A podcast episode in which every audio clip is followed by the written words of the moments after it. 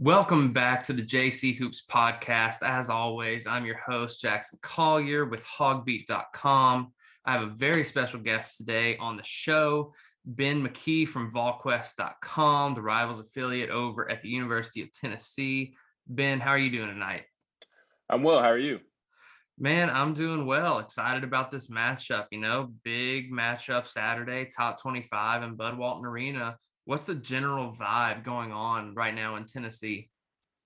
That exact word that you just used, excitement. Everybody's really excited right now for for Tennessee basketball, which is the polar opposite of what the feeling was uh, a month ago. Tennessee uh, beat Kentucky pretty good on Tuesday night in Thompson-Boling, but it was a month from the day of when Kentucky completely embarrassed Tennessee in Lexington. And at that point, Tennessee was two and three in SEC play, back to back losses uh, to LSU on the road, and then that loss to Kentucky on the road. And it felt like Tennessee was destined for a, a first round, first weekend exit in the NCAA tournament. And not not a lot of feel good feelings uh, around the program from a fan perspective, but they've completely turned it around since then. They've won eight straight SEC games, uh, eight out of the last nine games. The only game that they've lost during that stretch is the Texas in the SEC Big 12 Challenge, and even that, you had a wide open three at the buzzer uh, to win that game, and the shot just didn't go down. So uh, there, there's a lot of good vibes, positive vibes, and uh, the play of Tennessee of late, and kind of validating their their win streak the other night. Their, their win streak consisted of Vanderbilt twice, uh, LSU when LSU was really struggling, South Carolina, A and M, Mississippi State, some, quality opponents in there, but nobody like Kentucky, N- not a top five team. So uh, Tuesday night kind of validated this this turnaround uh, that Tennessee is on, and and a lot of people are feeling real good about Tennessee going into March. And you see, that's that's one area where it's kind of the the two programs are very similar. You know, Arkansas started conference play 0 and 3. JD Notae was out against Mississippi State, but then you lose to uh, Vanderbilt at home, and, and it's just really not a good look to start out conference play. Then you rattle off nine in a row. Um, so you kind of have that that same kind of feeling surrounding the programs. I was going to save this question for later, but since you brought it up, what do you think the biggest adjustment, um, specifically between the first matchup at Kentucky and, then the, the later matchup against Kentucky? Because looked like at Kentucky, you know, Kentucky was clicking on all cylinders, but Tennessee under Rick Barnes, usually known for their really good defense and, and allowed over 100 points. But then just a couple nights ago, Tennessee physically dominated Kentucky in, at Tennessee. Yeah, I, I, there's obviously some basketball tweaks that that have been made uh, to to turn things around, but the biggest adjustment adjustment has really come within the locker room and guys not necessarily buying into their roles, but more so growing comfortable within their roles and uh, leadership has developed. Those Grant Williams and Admiral Schofield teams those, those guys, those teams were special because they had bona fide leadership with Grant Admiral. You had Lamonte Turner, who was a big time presence on that team.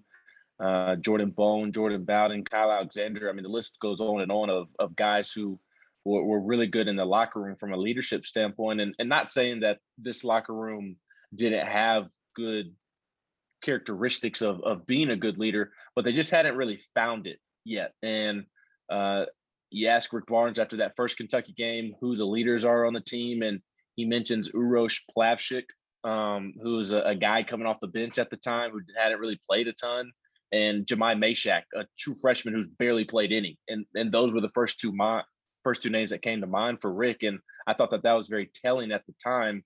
And since then, it, has been a complete 180 in terms of leadership uh, on the team, and, and the players will tell you it's it's been all about accountability and being fed up with kind of the start that they got off to and and drawing a line in the sand and just now being willing they they were too nice uh, quite frankly. They're too nice and kind of afraid to to to say something to one another if a guy needed to be held accountable and the accountability has completely uh, flipped since that moment. So i think that's been the biggest reason that tennessee has turned it around but from a basketball perspective uh, the defense has also been critical. Tennessee's been better guarding the ball, keeping defenders in front of them. If you go back to that Kentucky game where they lost really, really bad, they couldn't keep Ty Ty Washington or, or any guard, Sahvir Wheeler. No, they couldn't stay in front of anybody. And Kentucky was hot that night. That was like their best shooting performance in 25 years in conference play. So they literally could not miss. So Kentucky would have beaten uh, anybody in the, in the NBA on, on that night. But they, they've gotten so much better defensively and in the post, they, they found more of a presence in the post. They, they've been better on the perimeter defensively, and, and that's led to easier offense for them as well. Because you know the old saying that hey, when, when you're playing good defense, it kind of takes care of your offense. No, absolutely. You know, uh, the more you talk, number one, you keep you keep getting to my questions before I even get to them, which is perfect because you, you knew exactly what I was going to ask about. Number two, I just see more and more similarities between these two programs the more you talk about them because you know Arkansas, like I said, started 0 3 in conference play, and then they had that same even even in the middle of their their win streak they had that same like oh who have you beat? kind of thing. Like they beat lsu on the road but they didn't have xavier pinson and they weren't playing well. So mm-hmm. did it count? National right. analysts, analysts will tell you no even though it was still a road win at lsu then you you win against your your georgias your Ole misses all that sort of stuff until you get to the auburn game where arkansas beats number one auburn at home um, which kind of validated it kind of like Tennessee just got validated in their in their streak over uh, Kentucky by just physically dominating Kentucky. I laughed when you mentioned uh, Schofield and Williams because I literally have a question written out. this year, this Vol team is playing similar to the 2018-2019 team with Schofield and Williams. what can you what can you attribute that to at, at, at least at this late in the season having that kind of uh, come about seemingly out of nowhere after the first half of the season there was no real identity with the program and then now uh, there is one right it's it's honestly i i think been the personality of zakai zeigler their, their true freshman backup point guard he he has that i'm assuming i asked the or i answered yeah. a question that you're going to ask with that laugh there but uh uh it's it's been his personality that's kind of been infectious and i mean we're five, six games away from the end of the regular season, but halfway through the year, he was already a fan favorite. At and I'll I'll say that it was at the level of it definitely is now uh, at the level of the fan favorite that Grant Williams, Admiral Schofield was. it's just that that that attitude, that it factor uh, that kind of Grant and Admiral had, and Zakai has that, and his his story is phenomenal uh, for for anybody who hasn't heard it. I mean, Tennessee's down at Peach Jam just obviously they're doing doing what they need to do in recruiting, being at Peach Jam. And Zakai Zeigler catches on to a team, and I, believe at the time he had no offers. And I mean, he's this five nine point guard out of the Bronx, and just I mean, I, I don't. I think he was going to do a year of prep school. Um, so he was actually in the 2023 class, this, this upcoming class that Muss has put together so so brilliantly. Um, and he was going to be in that class because of a year of prep. So this this is his first year removed from high school, but he was in that class because he was going to do a year of prep because he didn't have any other options.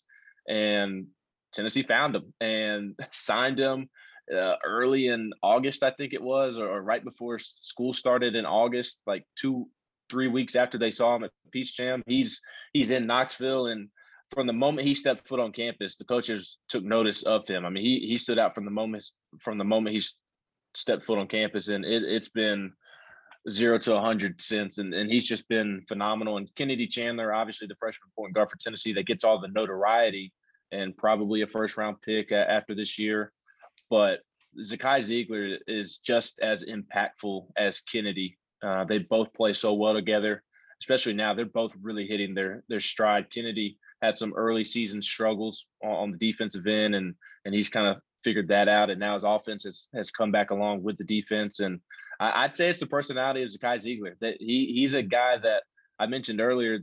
The biggest issue was nobody really holding each other accountable, and Zakai Zeigler is not afraid to hold anybody accountable. This is this is a guy that says that he used to to sleep in uh, the, the back of the train so that he he could avoid pain or he'd ha- like hide out in the, the train bathroom so he could avoid pain while he was going on the subway to to go play basketball somewhere in, in New York City. So he doesn't back down from anything, and I, I think this team has kind of adopted that personality. And there's been a couple of run-ins with other teams of late, not in a bad way, um, but and it's kind of sparked the team. LSU and Tennessee got into it a couple weeks ago when they were in Knoxville. Uh, there's the moment where uh, Zakai Zeigler tickled the nose of Tyree Appleby. He was defending him at the top of the key on the ball, and Tyree Appleby's just kind of holding steady, dribbling in place, and Zakai Zeigler reaches out to put a hand in his face and tickles his nose. Uh, that that was pretty funny. And then even on Tuesday night, the for whatever reason, the Kentucky strength coach wanted to pop off at the mouth at, at Tennessee, and Zakai was like, "No, we're not having this," and, and kind of gave him a little shove back. So that's the that's the Admiral Schofield and Grant Williams attitude. The, just the not going to back down, and we're gonna we're gonna punch you in the face whether you like it or not. And they needed that because they had they had a bunch of guys who were kind of afraid to hold each other accountable because they were too nice to each other and too good at too good at kids. But Zakai Zeigler's the the right rough around the edges type of guy. Yeah, and I feel like uh Plavsic kind of falls into that category too. And I was gonna plan on bringing him up a little bit later as well. Um, I was going to ask about how Zeigler stepped up for the program. I think he pretty much just covered that with his attitude, his leadership, you know, and um, his never back down uh, mindset. You know, I came from nothing. I, I, I was under recruited. I was way overlooked. wasn't even planning on going to college. Now I'm the starting point guard as a freshman uh, of a potential Sweet 16 Elite Eight team in the NCAA tournament. Um, so you you have all those things going with Zakai Zeigler. Um, you it's funny. I was actually going to mention uh, and, and, that attitude that you were talking about uh, a little bit later, when we will get to him too. Um, you just mentioned Zeigler. I was going to talk about, you know, he's under recruited. What, what does he bring to the team? How did he step up to help the program? You know, you're you go from living in the Bronx and like you said, you're you're, you're hiding in train bathrooms to avoid violence, whatever you're avoiding. And now you, you weren't even planning on being in, in this class and you're starting point guard for a team that's pushing for a Sweet 16 Elite Eight type season. They're on the three, four seed line right now. Um, just just an absolutely incredible story from him. Um, one question before I kind of focus on, on game planning and stuff how did Barnes kind of find that sweet spot as far as balancing playing time between uh, Zeigler and Kennedy Chandler? Because, you know, Kennedy Chandler is this highly touted, one of the top recruits coming out of high school and, and looked the part from day one. And like you mentioned, had some struggles defensively, but by and large has been a really good freshman. And how, how do you balance that to where it's effective for the team? And obviously, whatever he's done has worked. Yeah, that that that has been a, a key thing that Rick and his coaching staff has had to figure out. And and Rick's always been the type of coach of of he's going to throw guys out there. And Kennedy has started all year long, but if if Kennedy turns it over, Zakai Zeigler's coming right in. He he, he does, and it, it can be frustrating for fans at times. Uh, players do not have a long leash whatsoever right now. Uh, that player is Justin Powell, the Auburn transfer. Uh, he he's kind of, I'd say the the fifth guard, uh, and he he does play, but he's behind Santiago Vescovi. He's behind Josiah Jordan James, and then he's behind uh, Kennedy Chandler as Zakai Zeigler. So he does play, but it's not as much as as people anticipated coming into the year because of that 10 game stretch that he had last year. But Powell's the greatest example of that. Everybody thinks of him as a shooter, but Rick Barnes doesn't want just a specialty guy out there. He wants a guy that's going to be able to kind of do everything. And and Powell's trying to uh, evolve his game and and become better on the defensive end. And the moment, I mean, he can check in with four minutes left in the first half and, and only be thinking that he's going to play two or three minutes. Uh, that little spurt there in, in, the first half, and if he checks in and that first possession he gets blown by because he he's not ready to go defensively, he's coming right back out. Offensively, if he commits a silly turnover, he he's coming out immediately for Victor Bailey Jr. or Santi or somebody else is going back in. So that that's kind of been the approach with Zakai and, and Kennedy as well, and and with anybody on the roster, and it's always been that way under Rick. He he does not give a, a long leash until you have established yourself. Now Zakai and Kennedy and they, they have a little bit of a longer leash. He'll he'll if Kennedy starts off and those first two minutes aren't going well of the game, Zakai's coming right in. They, they won't wait till the first media timeout. Uh, Josiah, Jordan James, and Santiago Vescovi, now that they're veterans and, and juniors and older guys, they do have a little bit of a longer leash and, and can get away with much more. But those youngsters, the, the way that they balance the playing time, and it, it's all earned. It's all about production, and, and the players know this. And I think the one thing that is really special about Rick Barnes as a coach and, and this goes back to recruiting. He doesn't promise anything. He he does not. He does not. And there are coaches all across America. I'd say the vast majority of coaches telling five stars and four stars, whoever they want, like, hey, you come here, you're going to play this, you're going to do this, you, will start for us. Rick doesn't do that at all. He, he says, you can come in, we'll develop you, and what you earn is, is what you'll get. If you come in and, and you work hard and you produce in practice, then you'll play. If you don't do those things, then you're not going to play. So I think just Rick's philosophy in, in general has really kind of shaped that uh, as well. But now it's gotten to the point to where he doesn't really have to pick and choose between Zakai and Kennedy. They're out there on the floor uh, a ton. And, and part of that is because of Tennessee's lack of depth in, in the post and, and the injury to Olivier Nkamhoua. They they really their most efficient lineup is a small lineup with Josiah Jordan James at the four, and then Santi, uh, Kennedy and Zakai is kind of your closing lineup, along with whichever post player is playing the best that game. So he he's reached the point now because both guys are really clicking that he doesn't really have to decide who's going to play over the other. Gotcha. And you know, it, again, just as far as what Barnes promises or doesn't promise as far as playing time, pro- he essentially just promises, "Hey, work hard, uh, and yes. and you might have a spot." Like that's it. Uh, and that kind of speaks to why he's been so successful for so long in the college game. He, he doesn't make those sort of promises. He doesn't play favorites. He he wants guys who play hard and who who go out there and run his system. And that's why he's had such success at Texas and, and now at, at Tennessee and even other stops before then. Um, talking about defense with, with Justin Powell and some other guys as far as rotationally, um, and even bringing up Plavsic and the attitude he has and, and all that sort of stuff. You know, defense has been an issue, or not an issue, but it's been a strong suit for Rick Barnes, uh, coach teams for most of his career. Um, mm-hmm. He comes uh, against an Arkansas team who n- might not be as offensively efficient as they have been in previous years, um, but they still have the firepower. They still have uh, I mean, I feel like it changes every every game, but uh, either the first or second leading scorer in the SEC and JD Notae. Um, it's kind of alternating between between him and Scottie Pippen Jr. You have him. You have an an offensive emergence out of Jalen Williams and even Stanley Umude, who's shooting 42% or so from three in conference play.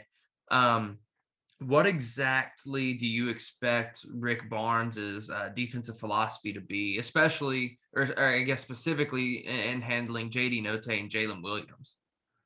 Yeah, I mean, defense is non-negotiable with with Rick Barnes. If if you if you're not cutting it on the defensive end, you're not going to play. I mean, it, it's as it's as simple as that, and uh, that that's a big reason.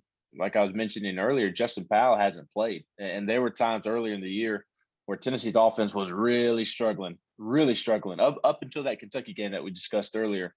And everybody was clamoring for Justin Powell because he is a, a great shooter.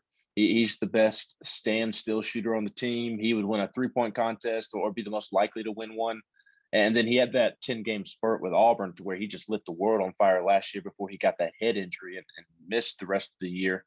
But he wasn't cutting it on the defensive end. So he was not playing. And that frustrated a lot of people. But uh, just goes to show that defense is a non-negotiable with Rick Barnes. And there, there's another five-star on the roster, Brandon Huntley Hatfield, who's kind of been struggling on the defensive end at times this year as well, and, and he hasn't played near as much as as people anticipated anticipated him playing. So uh, going into to Saturday's game, uh, Rick hates playing zone, so I, I don't think that you'll see a, a, zone defense unless he just absolutely has to. Uh, I, will be real curious to see what he, he does in terms of matchups. Josiah Jordan James typically draws uh, the the matchup of the other team's best offensive player, and sometimes he'll switch it up. Uh, Kennedy Chandler, uh, if if it's a true point guard on point guard type of matchup, then then Kennedy will draw that assignment.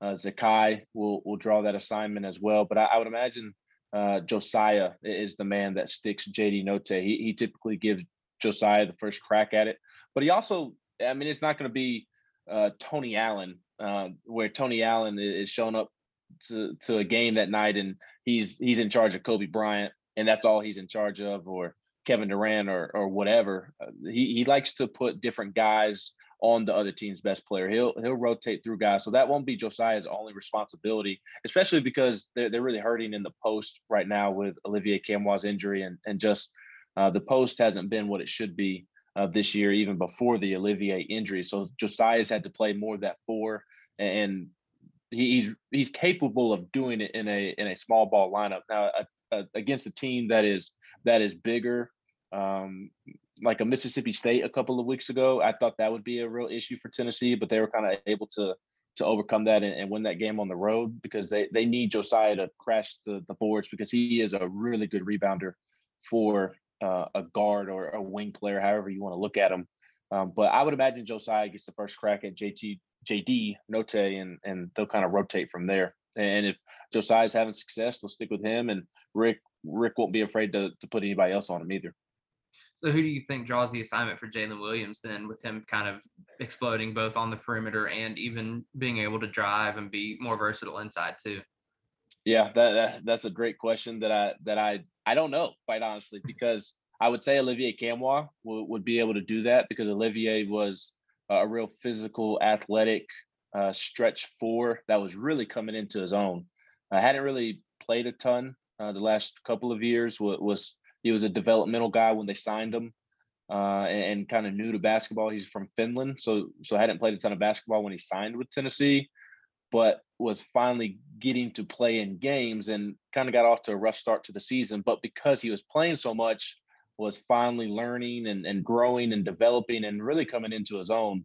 And he came down on his left ankle uh, against South Carolina a couple of weeks ago and and had to have surgery because of uh, the injury that he suffered and because of the timeline and where we are in the season is is likely out for the rest of the season but he's he was again coming into his own really physical really athletic and uh, watching Jalen Williams from afar that that seems what he is and I, I think Olivier Nkamhoua uh, could have defended that now w- without him I think uh, Jalen's a little too athletic for for John Fulkerson I, I don't know that that would be a, a great matchup but uh, we'll see. It, it, wouldn't surprise me if Folky's able to to make some things happen. Uh, Folky's effective because he's just all hustle all the time, uh, and so maybe he can make some things happen.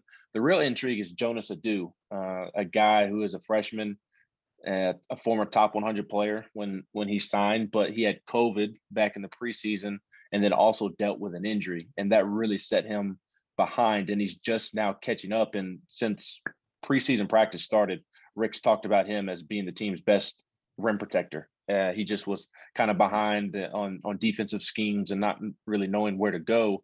And Rick has talked recently about him really starting to figure it out the last two or three weeks. And then against Kentucky and Oscar Tshiebwe, of all people, on Tuesday night, I mean, he has I think it was five points, seven rebounds, three offensive rebounds, uh, and three blocks out of out of nowhere. And this is a guy that that was really only his third time this season receiving serious minutes. The the Saturday last last Saturday, not this past one, but the, I guess a week and a half or so ago, uh, that South Carolina game where Olivier got hurt. That was his first action. then he played a little bit at Mississippi State. He played a little bit against Vanderbilt this past Saturday, and then he played a lot against Kentucky and uh, was was a huge impact. So um, possibly him. I just don't know how he'll do away from the basket, but at, at the rim, he's a, a, legitimate rim protector. So I'll be real curious to see what Rick does to try to uh, eliminate Jalen Williams' production. And that's a freshman going against Oscar Tshiebwe, who is right. He, he might not be the national player of the year. He's at least in the running for SEC player of the year and in contention for national player of the year. So for a freshman to have three offensive boards, five points, and seven total rebounds uh, and even grab a couple blocks there against one of the uh, top players in the country. Uh, that really says something about his development. Speaking of John mm-hmm. Fulkerson, um, you know, he's kind of had a uh, drop off in production this year compared to his previous two seasons. but he's still a mainstay in the rotation. He seems to still be a very vocal leader, still seems to be uh, in that kind of fan favorite slash Tennessee identity uh, type of thing. What what is number one? What is his role uh, exactly? Kind of how has it evolved? And number two, what does he mean to the team outside of his actual just strictly his basketball playing abilities this year? Yeah, Fulky means everything to Tennessee basketball, um, and it, especially to the fans. I mean, he he's been a fan favorite for years now. He, he's an East Tennessee kid uh, from Kingsport, Tennessee, which is about an hour and 15 minutes uh, northeast of, of Knoxville, up where East Tennessee State is. And uh, grew up a Vol fan, always wanted to play basketball at Tennessee. And it's, it's, he, he's not the, the most uh, athletic guy on the floor, or he's not the guy that's going to jump out of the gym or, or just have a million block shots or you know shoot the prettiest jumper but it's just his his hustle and his, and his work ethic and uh, just his love for tennessee that that makes him effective. And he's had big time moments in, a tennessee jersey uh, two years ago. He, he went up to i think it was two years ago. Yeah it was uh, the season in, in which covid canceled the tournament. Uh, so uh, 2019 2020 he, he went up to rupp arena who tennessee hates kentucky in basketball more than anybody and dropped 27 and, and led Tennessee to a, a, a big time win. And, and, that was kind of the, the first year without Grant and Admiral and all those guys. So many people weren't expecting Tennessee to win that one, but he goes out and he drops 27. And and then even the other night, 14 and 8. Uh, he, he's kind of always had these big time moments. And then the fact that he's from East Tennessee, uh, the, the fans have always adored and loved him. And he's got a goofy personality too. I mean, he, he's an absolute goofball and in a good way, uh, and just a, fun, kind-hearted guy. So uh, the fans have been in love with with Fulky for a, a very long time, and uh, he, he's his role. He's coming off the bench right now um, because he's he's he hasn't been as good as he was two years ago. That COVID shortened season when he was named pre or not preseason, but uh, after the season, he he made the All SEC second team, I believe it was. And the last two years have kind of been down for him. Last year, uh, he had COVID kind of at the beginning of SEC play, and that seemed to have knocked him off track. And then he finally got going again. And then Omar Payne from Florida delivered that just disgusting elbow in the SEC tournament and ended his season there. And then this year it's kind of been the same thing. Uh, got off to a, decent start, um, but then had COVID during Christmas break and had to miss two or three games. And it's been slow getting him back. Uh, Rick had to take him out of the lineup, and now he's finally got his groove back and providing those energy uh, minutes that he typically does. Um, and they they talked to him about coming off come or starting instead of coming off the bench after Olivier Nkamhoua got hurt. But he he said, "Hey, I, I feel good coming off the bench. I'll start if you need me to." But I, I feel really good with my role coming off the bench. So uh, he's typically in that closing lineup to end the game but he, he's a guy that's coming off the bench right now. And in the last couple of games, it seems like he's really found his groove once again. One more guy I wanted to focus on before we kind of start wrapping up and just talking just generally about things. Uh, Uros Plavsic. He has come on and you know he, his stats don't stand out uh, from box scores necessarily um, but he's a guy who is very large, very physical, and does not back down from anybody. Um, what has he meant to this team in helping find an identity along with you know Zakai Zeigler and finding that toughness that kind of uh, spurred this win streak for Tennessee? Yeah, he's he's just like Zakai Zeigler. Um, he, he he's not the most uh, efficient basketball player uh, per se, but his his personality is is what allows him to to have some really good moments here and there. He, he's not a guy that can be your best post player. Uh, he he probably doesn't need to be your second best post player, but he, he's kind of a enforcer coming off the bench. And after that Kentucky game, when when Folky was really struggling, and they went to Vanderbilt that Tuesday, uh, Rick put Uros in the lineup, and it paid off. Again, his stats weren't great that game, I, th- I think he maybe had like 10 and six, if if that. but it, it was just his demeanor and, his attitude. And uh, Vanderbilt and Tennessee also do not like each other. And Vanderbilt players were kind of running running their mouth, and Uros was not having it and was was not afraid to back down.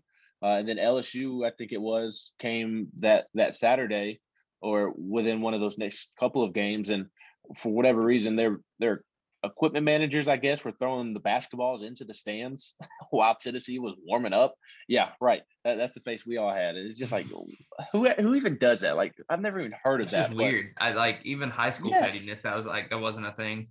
Yes, I mean, I, I don't think middle school kids do that, but that really pissed off Tennessee. And you got into the game, and and LSU was kind of pushing and shoving, and and Uros was also pushing and shoving and, and not backing down from from anybody. So yeah, he has that Zakai Zeigler effect as well. He's just quite frankly not as good of a basketball player as Zakai Zeigler, but he he's meant a lot. His teammates love him. Uh, he's very vocal.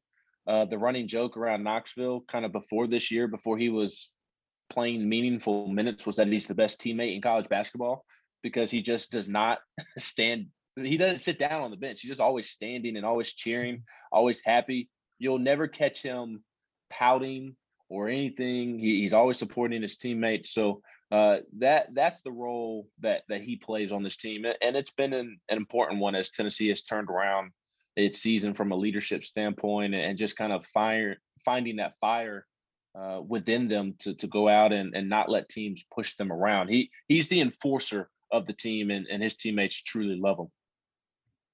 Now, as someone who covers Tennessee, obviously, you know, I, am obviously I cover Arkansas, but I feel like as beat writers, we kind of have that same mentality of, you know, you're watching around the conference, you're watching upcoming opponents, you're seeing what's going on. Um, when Arkansas beat Auburn at home, what were some of your thoughts, uh, knowing that Tennessee had to go into Bud Walton Arena in, in the next couple weeks, the very next Saturday after that coming Saturday. What, what were your thoughts after seeing that game? Um, I, I sat down and watched every minute of that game. Uh, if I recall, Tennessee did not have a game that day. I think they was that on a Tuesday night or Wednesday night. It, it was on Tuesday night. Yeah, I think Tennessee played uh, on that Wednesday night against I don't know against somebody.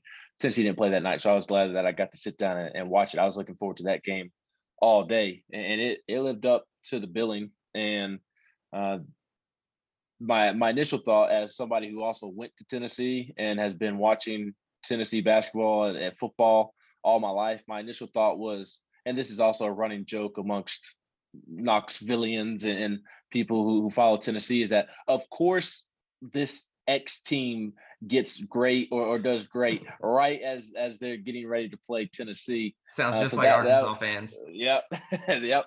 That that was that was the thought that uh, okay, not that Arkansas was like bad to start the year, but I, I know that uh, some national media members, aka Jeff Goodman, want, wanted to kind of put Arkansas down uh, because of the strength of schedule, which is fair. Um, and they hadn't really beaten anybody marquee, and just watching from afar, uh, they they weren't necessarily passing the eye test, but they certainly are passing the eye test now, and uh, just getting JD Notae and, and Jaylin Williams, those guys that you mentioned, getting them going has has been key. But that that scene in in Fayetteville that night was was really really cool. And honestly, I, I had broader thoughts, kind of just about SEC basketball in general, than I did Arkansas specific, to be quite honest. And just how how far SEC basketball has come over the last decade. It's it's as I'm a younger guy, but it's as great as I've ever seen it, and it seems like it's as great as it's ever been. And, and it's just real cool for for schools all throughout the SEC, uh, outside of maybe a, a two or three looking at you, Georgia, uh, that they're finally taking more than just football seriously. It, it's cool. Like Tennessee's experiencing that right now with baseball. I, I know Arkansas fans are, are, are big with Arkansas baseball and, and uh, Dave Van Horn and, and whatnot, but Tennessee fans have kind of started to come around to baseball. So that was kind of my thought. That it's cool that these SEC schools are, are finally jumping in with two feet to all sports and not football. And that atmosphere inside of Bud Walton was as as good as you'll find in college basketball that night. So I, I had thoughts about the SEC from a from a broad standpoint, and then just also thinking of, of course, Arkansas is playing great basketball as uh, as Tennessee's uh, around the schedule, or around around the corner on the schedule. the, so Tennessee has a pretty decent road record this year. They're four and four on the road, and a lot of that, uh, or maybe all of it, includes conference wins and in conference play. Which you go 500 on the road in conference. That if you take care of business at home, you're pretty much guaranteed a spot in the NCAA tournament, especially with a team or a conference that is as strong as it is this year. And, and Tennessee's gone to Kentucky. They've gone to Alabama this year. Um, I, you haven't seen firsthand Bud Walton Arena this year. Do you think um, Tennessee has seen an environment like Bud Walton was against Auburn? Because they're uh, I, I, the only reason I ask that is because Arkansas is kind of pulling out all the stops for this weekend too. They're doing a red out. They did a white out against uh, Auburn. They're doing a red out for Tennessee. They have a bunch of former Razorbacks who are professional hogs. They have Bobby Portis coming in. They have Daniel Gafford coming in, Mason Jones, Isaiah Joe, like all these types. They have signees like Nick Smith Jr. is going to be there. Uh, they have they, they have rumored five star prospects for the 22 class going to be there. Um, that's the main reason why I ask if Tennessee has seen that atmosphere like the, like Auburn saw last weekend because it's going to be very similar, it seems like, this weekend for Tennessee. And Tennessee does have an experienced roster. They have some freshmen playing a lot. They also have a lot of juniors, some seniors playing. Do you think they've seen that sort of absolutely raucous, insane crowd? I say no. Um, and I would put an asterisk next to Tennessee's road record.